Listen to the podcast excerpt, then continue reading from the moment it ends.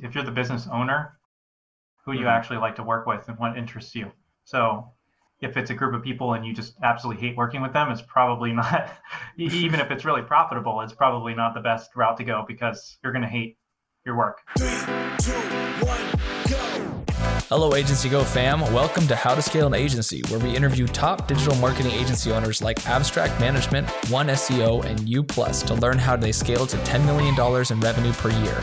If you would like to be part of a 200 plus member digital marketing agency owner community, go to grow.agencygo.io and sign up today.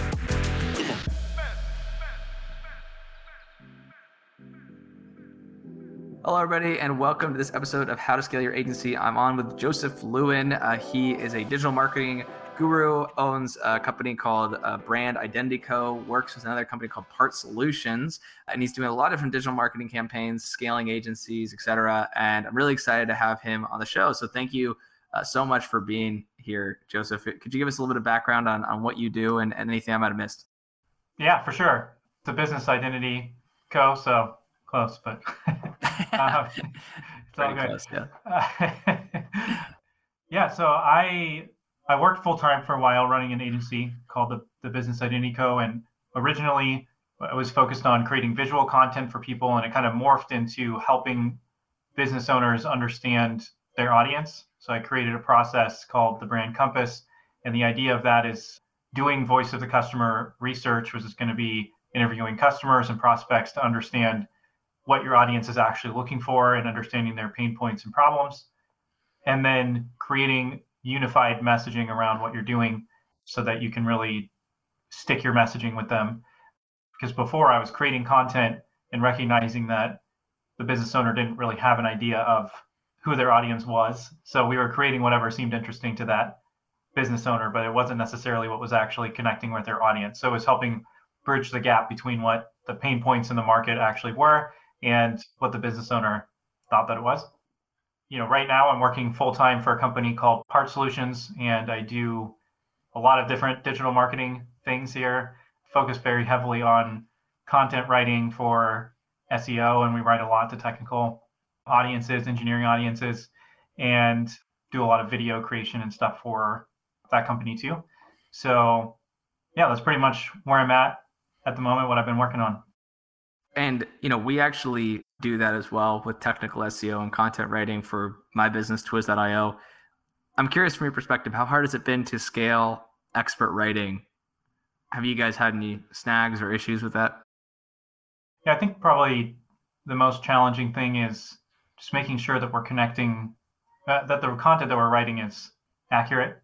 And we Yeah. write a lot to engineers, and they will definitely go after you if what you're writing isn't accurate. So, you know, when we're writing this content, not only do we have to research it and understand enough about the overarching topics to write about them, but then also you- we have some engineers in our company and then other people that we have relationship with that will kind of audit the content and make sure that what, what we're writing is actually true Yeah. and accurate. And yeah, being in a technical space like that, there's definitely some extra hurdles that you have to jump through. But one thing that I'm, I've made a switch in recently is focusing more on doing interviewing subject matter experts in a video format like this, and then writing content based off of those interviews. It makes it way easier and way faster to write higher quality content. And then if there's something that's inaccurate, it's more on that subject matter expert than it is on me. So I don't have Yeah. to try to be an expert in some engineering topic that I just started researching about. You know, it's more on the subject matter Yeah. expert, and we're kind of borrowing their expertise to write that content. And then we have better relationships with those subject matter experts also when we've interviewed them. So we kind of get to help promote them and what they're doing, but also benefit from their expertise.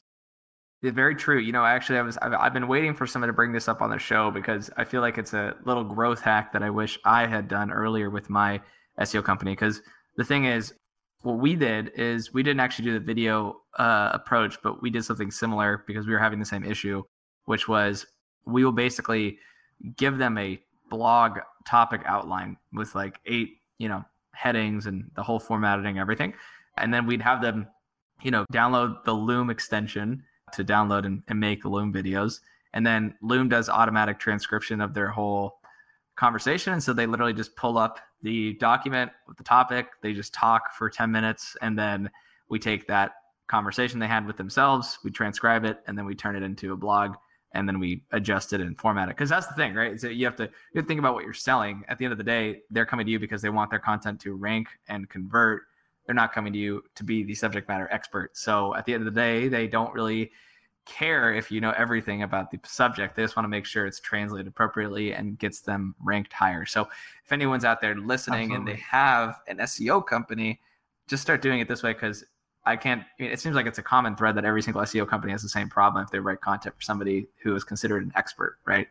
So interesting that you uh, and experienced a, a similar thing. You do have on your website that you work with digital marketing companies. So could you, as well as being an agency, et cetera, yourself, could you explain like how that works? What is like the biggest problem that a digital marketing agency has typically with their brand identity and things like that? Yeah, I think the two biggest challenges are going to be trying to do offer too many services and trying to offer yeah. those services to too many people. And I would say the majority of agencies that I've run into, they're trying to be the end all be all where somebody can come to their agency and, and they'll just do absolutely everything for them. And unless you're a massive agency, it's not possible to do that.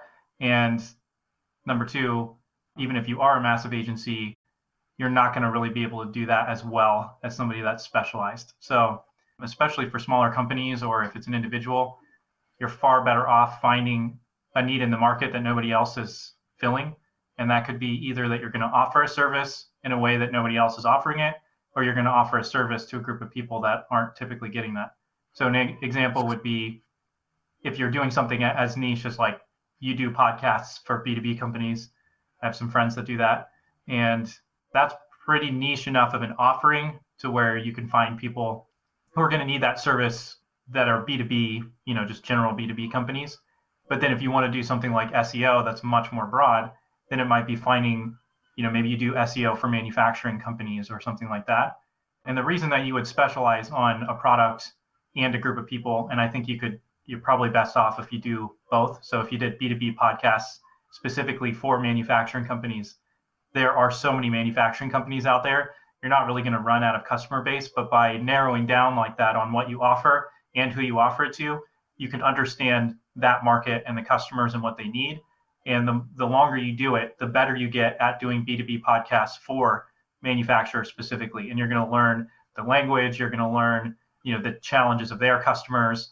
So the more specific you get, the easier it is to create something that's really meaningful. That's going to be much harder for somebody else to duplicate. That's offering a more general solution to people.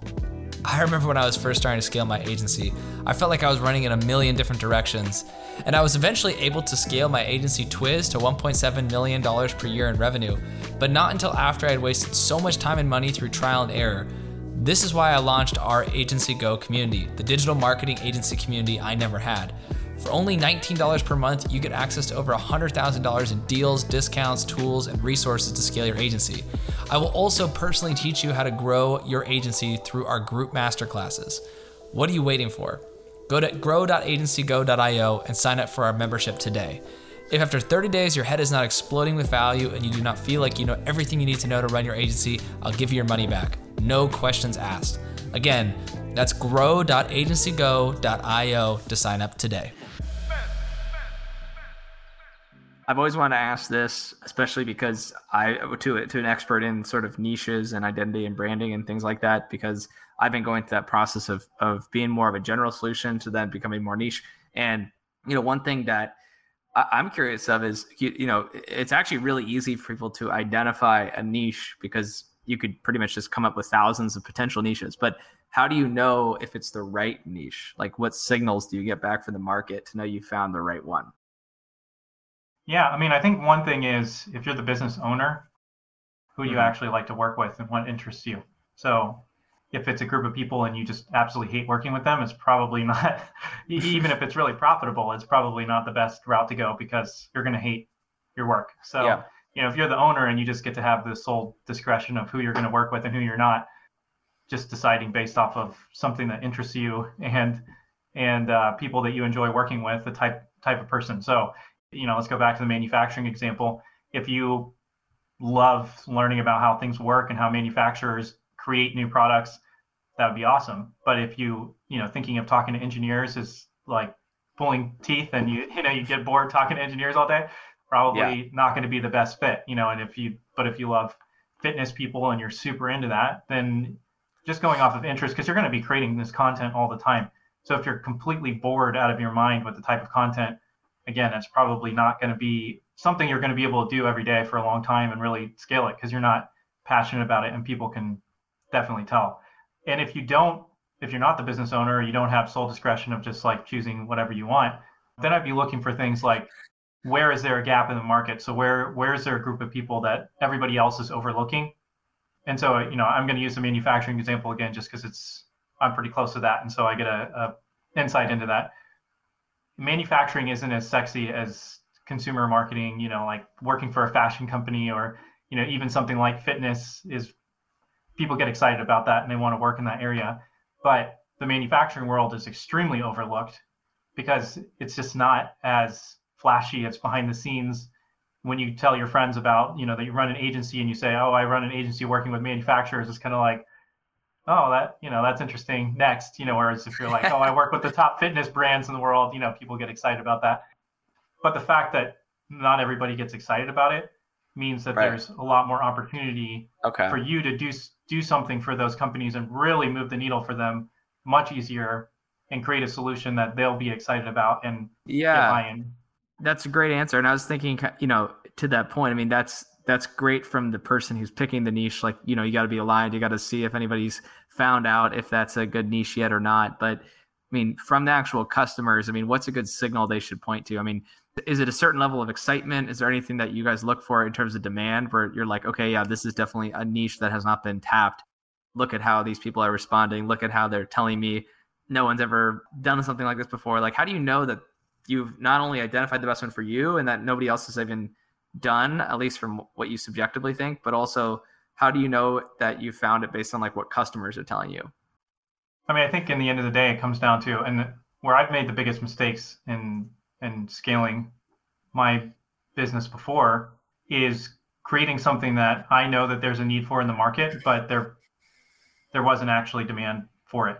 Mm-hmm. And so then I have to try to figure out how do I create demand for something that people don't know they need. So right. I know what the problem is, and I I knew what the problem is. I knew what the problem was for this customer for my customers more than they did. Mm-hmm. But then they didn't really understand that they that they needed it. So they had yep. the pain, but they were thinking that their pain was coming from a different problem than it was. Hmm. And I spent a lot more time working in that area than they did. So I knew what I knew what the problem was, but I couldn't convince them that the pain was coming from what their problem actually was. So they're yeah. thinking, "Oh, I need more content." It's like, "No, you don't have a content problem. You don't understand who your customer is." and so if you don't understand who they are and what they're looking for, then yeah. it doesn't matter how much content you create. You're never going to create something meaningful. Very fair. And so in order to figure out what those pain what those pain points are and to make sure what you're doing that there's a demand for it you're just interviewing people in that space and before yeah. you create your offering before you create some huge process and develop all of this stuff go talk to people who are potential customers. And you know you can get on linkedin and reach out to people in that industry with those titles and you can just say hey i'm new to this industry. I'm curious about these different things. Would you be open to chatting with me for 15 minutes? And you will find people that will say sure. And then you jump on and then you just ask them questions that are tightly related to what you're looking to work on and listen right. to see if they say man yeah that's really a challenge for us and we don't really know how to solve it or if they're like nah not an issue and if you get that nah not an issue from you know 80% of the people it's probably a good indicator that it's going to be pretty challenging to get anything to move in that particular niche so let's wrap up here with a couple final questions. It's been great having you on the show. I know you got to jump pretty soon, but how many clients do you currently have that you're working with? Yeah, so I mean on the on the agency side, like I said before, I kind of scaled it down. So I only have, you know, maybe five customers. And even when I was doing it full time, it was more just working closely with a few clients at a time. And then I'd usually get them set with what they needed and then work with a few more. So at this point I'm I'm kind of keeping it pretty low, you know, with things that that are more automated that I have going for them. So it's just kind of checking in right. on certain things every month. Um, but yeah, yeah, I'm definitely looking in down the road to kind of dive back into that world again and and get it rolling again. And is it like a monthly retainer? Like how how much are these people paying per month typically? And I ask because a lot of people are interested in launching similar kinds of companies. They want to know like what a good price range would be for these things. Right. The way that I was running it before, I would get people to pay me upfront and I would do projects for them. So, you know, typically I had something like a package that I was working on that would be five grand or 10 grand. And then I was having a, a, um, a solution that I was providing for them. And so I was able to make way more money per hour that way because I was selling them something that was valuable to them, but they didn't know how much work went in it for right. me. Whereas if I was doing it by the hour, then I was kind of limited to uh, the better I was at something and the faster I was at getting it done and the better I was at automating and creating things up front, the less yeah. money that I would make for my effort. Fair, so, fair, um, fair. Yeah, I was kind of doing it that so, way. So just a couple of last ones here because I'm trying to squeeze these in before you gotta go. Uh, any business book recommendations that you'd have for the audience? Yeah, I mean, uh, geez, there's a lot of really excellent books I love. I mean, if you're talking about scaling, there's a book called Built to Sell that I really like. Got and it. the E Myth Revisited is another one along mm. those lines. Super excellent. But my top business book recommendation is Never Split the Difference by Chris Voss mm. about negotiation yeah. And um, just learning how to ask better questions and um, that helps with sales and interviewing customers and you know anything where you're talking with other humans. that book is amazing. I actually met him, so I'm, I'm familiar with him. He was like in the group I was part of. Yeah. How old are you? I'm 31. Okay, and, and and what's something that you wish you knew when you were 20? That you can't really get people to change as much mm-hmm. as you might think that you can. And so instead of approaching um, sales conversations or marketing conversations saying, how can I get this person to change their mind? Um, going in with more curiosity and using techniques like you'll learn and never split the difference to to put the other person in the driver's seat of conversations right. and you know the more they talk the more that you're going to find out what they actually need and what's important to them and then you can provide things for them that they actually want rather than what you think right. they need and when did you launch the agency what year was that um, originally i started in 2015 and then kind of slowed it down in 2019 when i started working here and um, yeah just had things rolling in the background for a while on that one well, it's been a pleasure having you on the show, Joseph. Um, if anybody is interested in contacting you, uh, how do they do it? Just email or what's what's the best way to get in touch? Yeah, LinkedIn. I mean, I'm super active on LinkedIn, so awesome. find me on LinkedIn. Look up Joseph Lewin. You should find me, and uh, definitely the best place to reach out. Awesome. Well, thank you everybody for listening to the show. Thanks for being on the show. Uh, Joseph's got an amazing company focusing on brand identity for digital marketing agencies and other types of firms. And so, if anybody here is interested in growing by rehashing their brand identity, definitely hit them up on LinkedIn. Thank you so much, Joseph, for being on the show. Thanks for having me. Appreciate it.